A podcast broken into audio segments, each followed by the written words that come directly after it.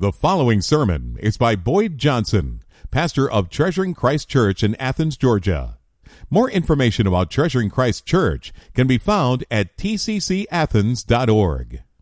There is no greater promise in history than the promise of Christ returning. Ever since Jesus ascended into heaven, believers have been waiting and praying for him to come back as he said he would. We pray as we wait, Come, Lord Jesus. Maranatha, come, Lord Jesus. And we pray, Thy kingdom come, just as Jesus taught us to pray. And one day, Jesus will answer those prayers. That's a prayer you can be assured that He will answer. Jesus, come. Thy kingdom come.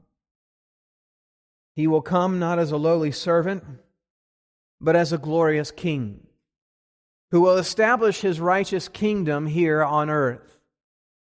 But when he returns, not everyone will receive him with gladness. Instead, many will receive him with fear and dread, and rightfully so. We read about this in 2 Thessalonians chapter 1 verses 5 to 10, where Paul writes, This is evidence of the righteous judgment of God, that you may be considered worthy of the kingdom of God for which you are also suffering. Since indeed God considers it just to repay with affliction those who afflict you, and to grant relief to you who are afflicted as well as to us. When the Lord Jesus is revealed from heaven with his mighty angels in flaming fire, inflicting vengeance on those who do not know God and on those who do not obey the gospel of our Lord Jesus. They will suffer the punishment of eternal destruction, away from the presence of the Lord and from the glory of his might, when he comes on that day to be glorified in his saints and to be marveled at among all who have believed, because our testimony to you was believed. For several weeks now, we've been studying this passage, which Paul wrote to comfort persecuted believers in Thessalonica. He comforted them by reminding them of the righteous judgment of God.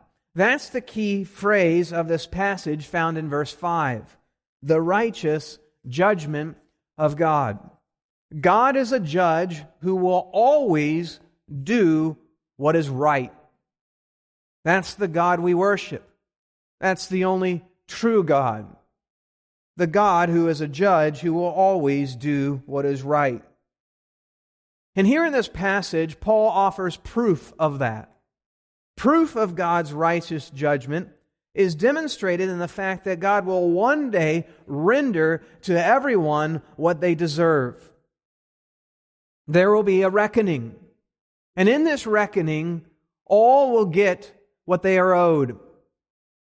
In the case of the persecuted Thessalonian church, this would mean that God would, in verse 6, repay with affliction those who afflict you. And, in verse 7, grant relief to you who are afflicted. In other words, God's justice will be seen when he punishes the persecutors and grants relief to the persecuted. So, even though the Thessalonian believers suffered great injustice at the hands of unbelievers who persecuted them, perhaps some had even died because of the persecution, they could take comfort in the fact that ultimately Jesus would vindicate them. Ultimately, justice will be done. No one will get away with unrighteousness. At times, we find ourselves needing the same comfort. We see injustice in this world, or we suffer injustice ourselves, and we wonder, how long, O Lord, before He rises up and sets everything aright? Now, Paul's answer is that we must focus our attention on what God will do in the future. Ultimately, justice will be done, according to verse 7, when the Lord Jesus is revealed from heaven. Jesus will come and judge the earth. When he comes on that day, his second coming will be a day of judgment. But, as I said earlier, not everyone will receive him in the same way. Some will receive him with rejoicing and worship, but others will receive him with fear and dread. The difference all depends on how you relate to the judge. How do you relate to Christ? So, as we contemplate our study of this passage and focus on verses 9 to 10, I want to show you the two outcomes of Christ's coming and how it all depends on how you relate to Christ Himself. The two outcomes of Christ's coming. First, when Christ comes, His enemies will suffer. When Christ comes, His enemies will suffer. Paul writes in verse 9, They will suffer the punishment of eternal destruction away from the presence of the Lord and from the glory of his might. Now, there is no doubt who Christ's enemies are. They are described in verse 8 as those who do not know God and those who do not obey the gospel of our Lord Jesus. His enemies, then, are unbelievers. They lack a personal relationship with God and have refused to trust in Christ. They refuse the offer of the gospel, the great promise, which must be obeyed.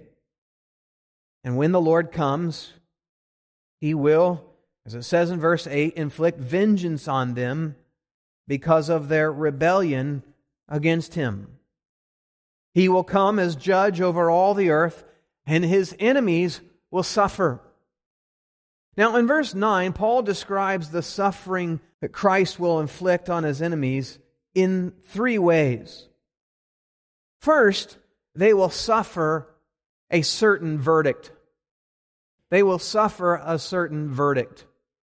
He writes, they will suffer punishment. Here, Paul borrows words from the legal realm to describe the judicial reckoning Christ's enemies will face. The words suffer punishment literally mean to pay a penalty. Again, taken from a judicial context. To pay a penalty. In fact, in Greek, this word for punishment derives from the same root as the words justice and righteousness. In Christ's courtroom, the verdict against unrepentant sinners will be that they must suffer punishment. They must pay the penalty for their unrighteousness. This must be the case because he is a righteous judge. His justice demands that the sins of everyone, everyone, bear a penalty. When Jesus came the first time, he came to die for sinners and pay the penalty himself for all who believe in him. He became the sacrifice that's necessary for sin. He made atonement for sin for all who believe in him. But when he comes the second time, he'll come to judge sinners, and they will pay the penalty themselves because they have not believed in him. There is no doubt about what the verdict will be when he comes. The verb suffer in verse 9 is in the future tense, which indicates not only that this punishment will take place in the future, but also that it's certain to happen because the Lord Himself will carry it out. The Lord is the only person in the universe who when he makes plans, when he intentions something, he gets what he wants. All his plans come to fruition. And this plan will come to pass. He has the power to carry it out. So unbelievers will pay for their sins. This verdict is certain. Secondly, Christ's enemies will suffer a severe sentence. They'll suffer a certain verdict and also a severe sentence. Paul says they will suffer the punishment, notice, of eternal destruction. That describes what the punishment is eternal destruction. The word translated destruction is rarely used in the New Testament, only four times and always by Paul, but it always describes divine judgment. For example, in 1 Thessalonians 5 3, the first letter that Paul wrote to this church, he described the Lord's future judgment as sudden destruction, using the same word. Sudden destruction that will come upon them as labor pains come upon a pregnant woman, and they will not escape. This will be an inescapable judgment, an inevitable judgment that will come upon people. Last week we reviewed Revelation 19, which describes the wrath of Christ when he comes in judgment. It will be a terrifying sight as he comes down from heaven and begins to strike down his enemies. But his judgment against them won't end there. Their death is only the beginning of their judgment. His enemies will continue to suffer judgment in hell. Jesus himself described in vivid language what this place of eternal destruction will be. He called it a place of weeping and gnashing of teeth. That depicts the anguish of hell, a place of weeping and gnashing of teeth. He said it'll be a place of outer darkness, a place of utter despair, in other words, far away from the light of God's blessing. He said it'll be a fiery furnace where they suffer the hell of fire and are in anguish in the flame. These are graphic depictions of the place called hell. Their punishment will be painful and excruciating. But it's even worse than that, because their torment will never end. Jesus describes the eternality of hell with equally vivid language. He called it an unquenchable fire an eternal fire, an eternal punishment, a place where the worm of agony does not die. These are the words that Jesus used to describe hell.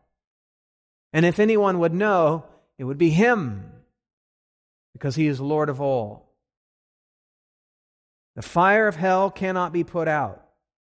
It always has fuel to burn more and it will burn for all eternity as those who are there suffer for all eternity. So the judgment that is coming will not be for a moment, but will be forever. It will be unending, continuing on and on and on for eternity. When the saints have been with God in His new heaven and earth, experiencing blessing for 10,000 years, the enemies of God will have been in hell experiencing torment for the same duration. John describes the fate of Christ's enemies like this in Revelation 14:11. The smoke of their torment goes up forever and ever, and they have no rest, day or night. They will have wished they had never existed. They will wish that they could go out of existence rather than facing the wrath of Christ forever but their suffering will endure. Hell must go on. Hell must be eternal because the length of the sentence must extend in proportion to the dignity of the one sinned against. They have sinned against an infinitely glorious God. Therefore, the punishment must be infinite. The punishment must match the crime. And so they will suffer a severe sentence. Thirdly, Christ's enemies will suffer a sorrowful destiny. They will suffer the punishment of eternal destruction, Paul says, away from the presence of the Lord and from the glory of his might. The destiny of Christ's enemies will be both a suffering away from the presence of the Lord and away from the glory of his might. This is the same experience described in two different ways. There has never been a greater hope for man than to live before the face of God without the presence of sin. This is our highest hope, to live before the face of the Lord without the presence of sin. Adam and Eve were privileged for a time to do this, but their sin separated them from God, and since then, God's people have longed to be united with Him again face to face. When Jesus came to earth the first time, God dwelt with man again. Emmanuel, God with us. But he came to an earth corrupt with sin and to a people not yet redeemed. And so the hope of all God's people remains that we would live before his face forever without the presence of sin. For believers, that will happen in a new heaven and a new earth. And what will make that new heaven and earth so good will be the presence of God. This is what God's people have longed for and prayed for, especially in times of distress. The Psalms are filled with these prayers. Psalm 4 6 Lift up the light of your face upon us, O Lord. Psalm 31 16 Make your face shine on your servant. Save me in your steadfast love. Psalm 67 1 May God be gracious to us and bless us and make his face to shine upon us. Psalm 80, verse 3 Restore us, O Lord, let your face shine that we may be saved. To be before the face of the Lord is the place of greatest blessing. And the greatest of all blessings to see the face of God. That's why God gave Moses this benediction to speak over Israel the Lord bless you and keep you. The Lord make his face shine upon you and be gracious to you. The Lord lift up his countenance upon you and give you peace. But Christ's enemies will suffer forever away, Paul says, from the presence of the Lord. Literally, that reads, from before the face of the Lord. From before the face of the Lord. Away from that, they will suffer. That's a metaphorical way to describe judgment. If the greatest blessing is to live forever before the face of the Lord, then the greatest judgment is to live forever away from the Lord, away from His blessing. Judgment is often described like this in Scripture. For example, Isaiah 59 2 says, Your iniquities have made a separation between you and your God, and your sins have hidden his face from you so that he does not hear. That's a description of judgment.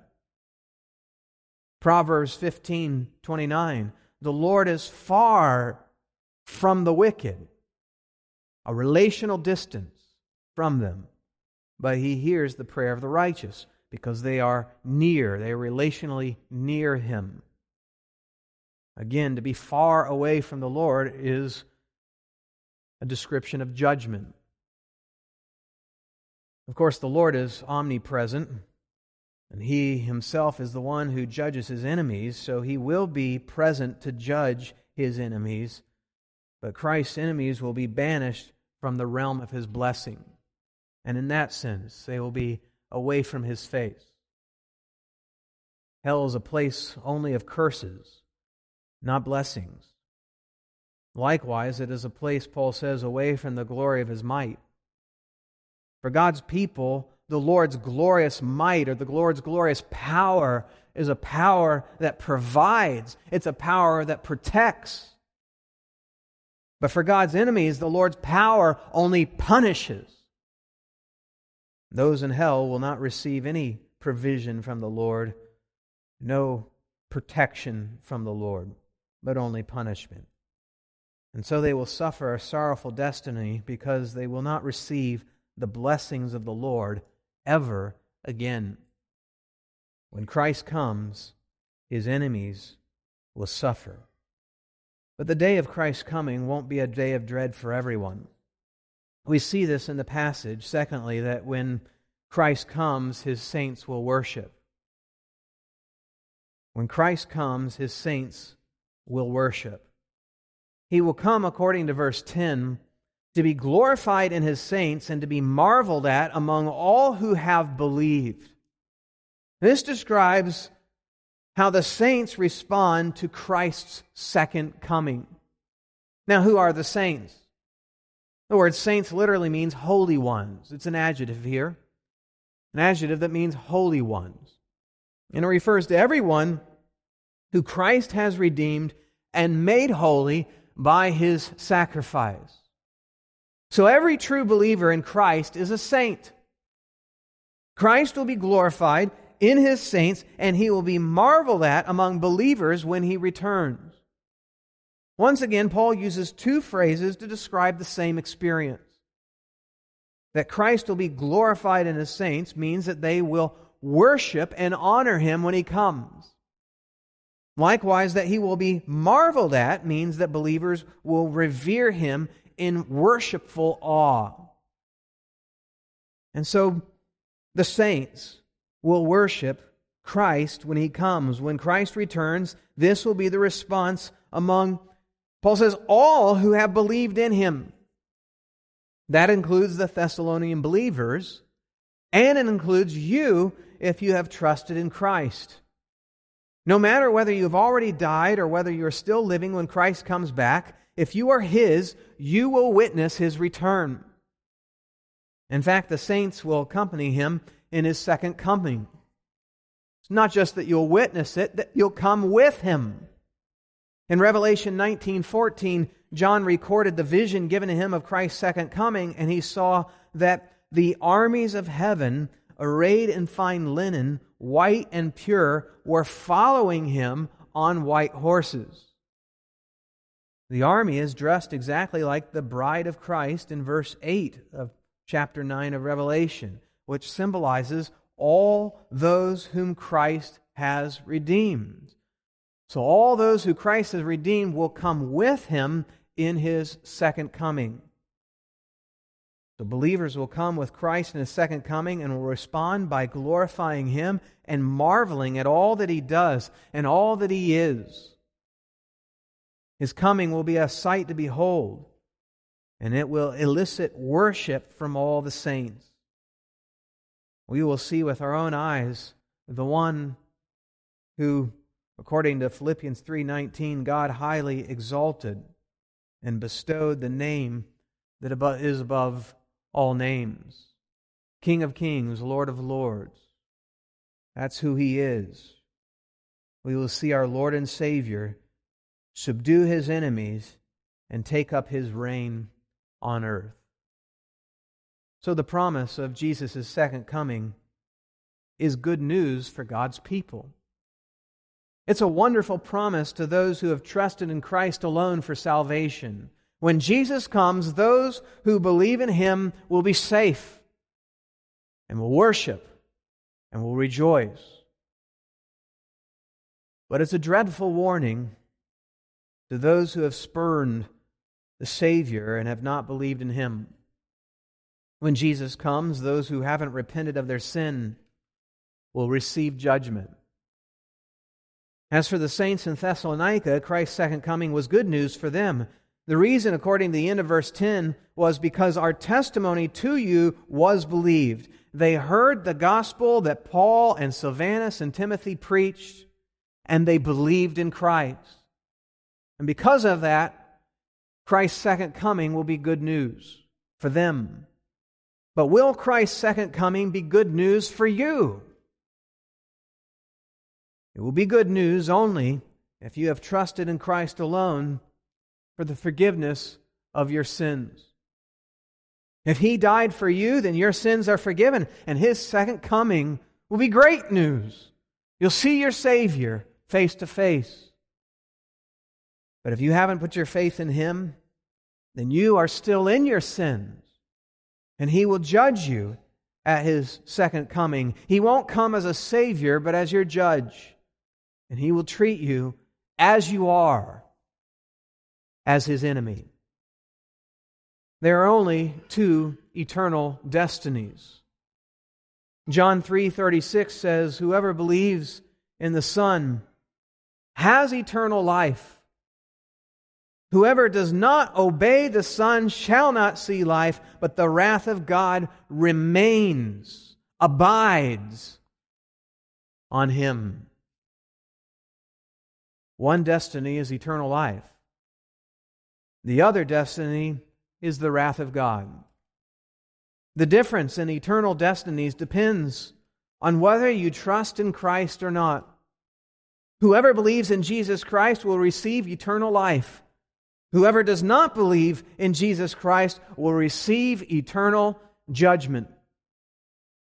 The Bible says in Hebrews chapter 9, verse 27 and 28 just as it is appointed for man to die once, and after that comes judgment, so Christ, having been offered once to bear the sins of many, will appear a second time, not to deal with sin, but to save those who are eagerly waiting for him. He won't come to make another sacrifice. The once for all sacrifice has been made. He will come to save those who are eagerly waiting for him and to put to judgment those who are not? Will you be one he saves when he comes, or will you be one he judges when he comes? Examine yourself and make sure that you have trusted in Christ. When he comes, it will be too late. So seek the Lord, as the Bible says, while he may be found. Call upon him while he is near. Let the wicked forsake his way and the unrighteous man his thoughts. Let him return to the Lord that he may have compassion on him and to our God, for he will abundantly pardon. Isaiah 55, 6 to 7.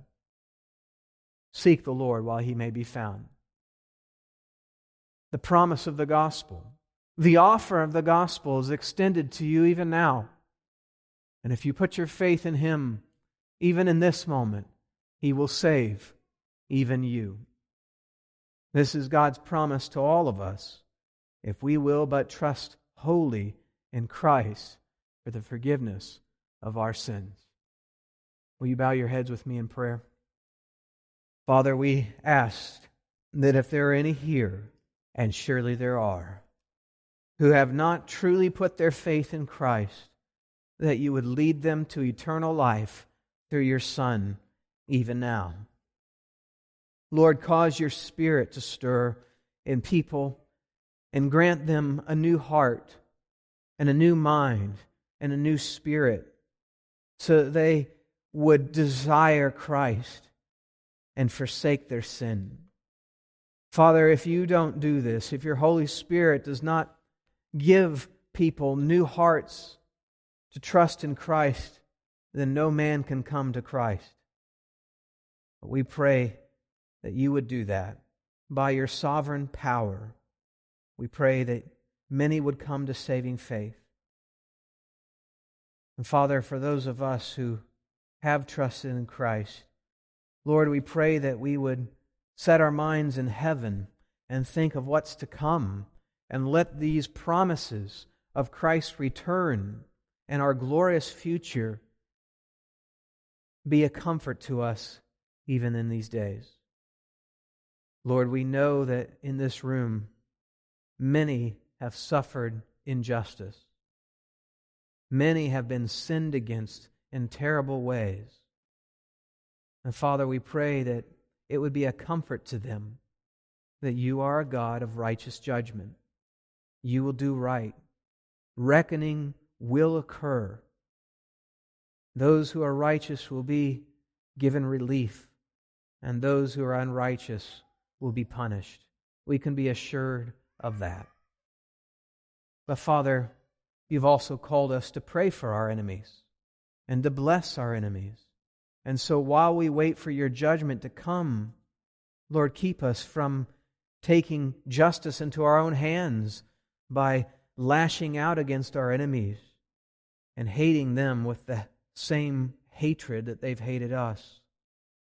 Help us to pray for their salvation, and that they would come to Christ, and that they would repent of their sin, and that justice would be done even on earth as it is in heaven. Lord, give us the patience we need to wait in these days. And Jesus, we pray, come. Amen. Thank you for listening to this message from Treasuring Christ Church in Athens, Georgia. Feel free to make copies of this message to give to others, but please do not alter the content in any way without permission. Treasuring Christ Church exists to spread a passion for the fame of Christ's name in Athens and around the world. We invite you to visit Treasuring Christ Church online at tccathens.org. There you'll find other resources available to you and information about our upcoming gatherings.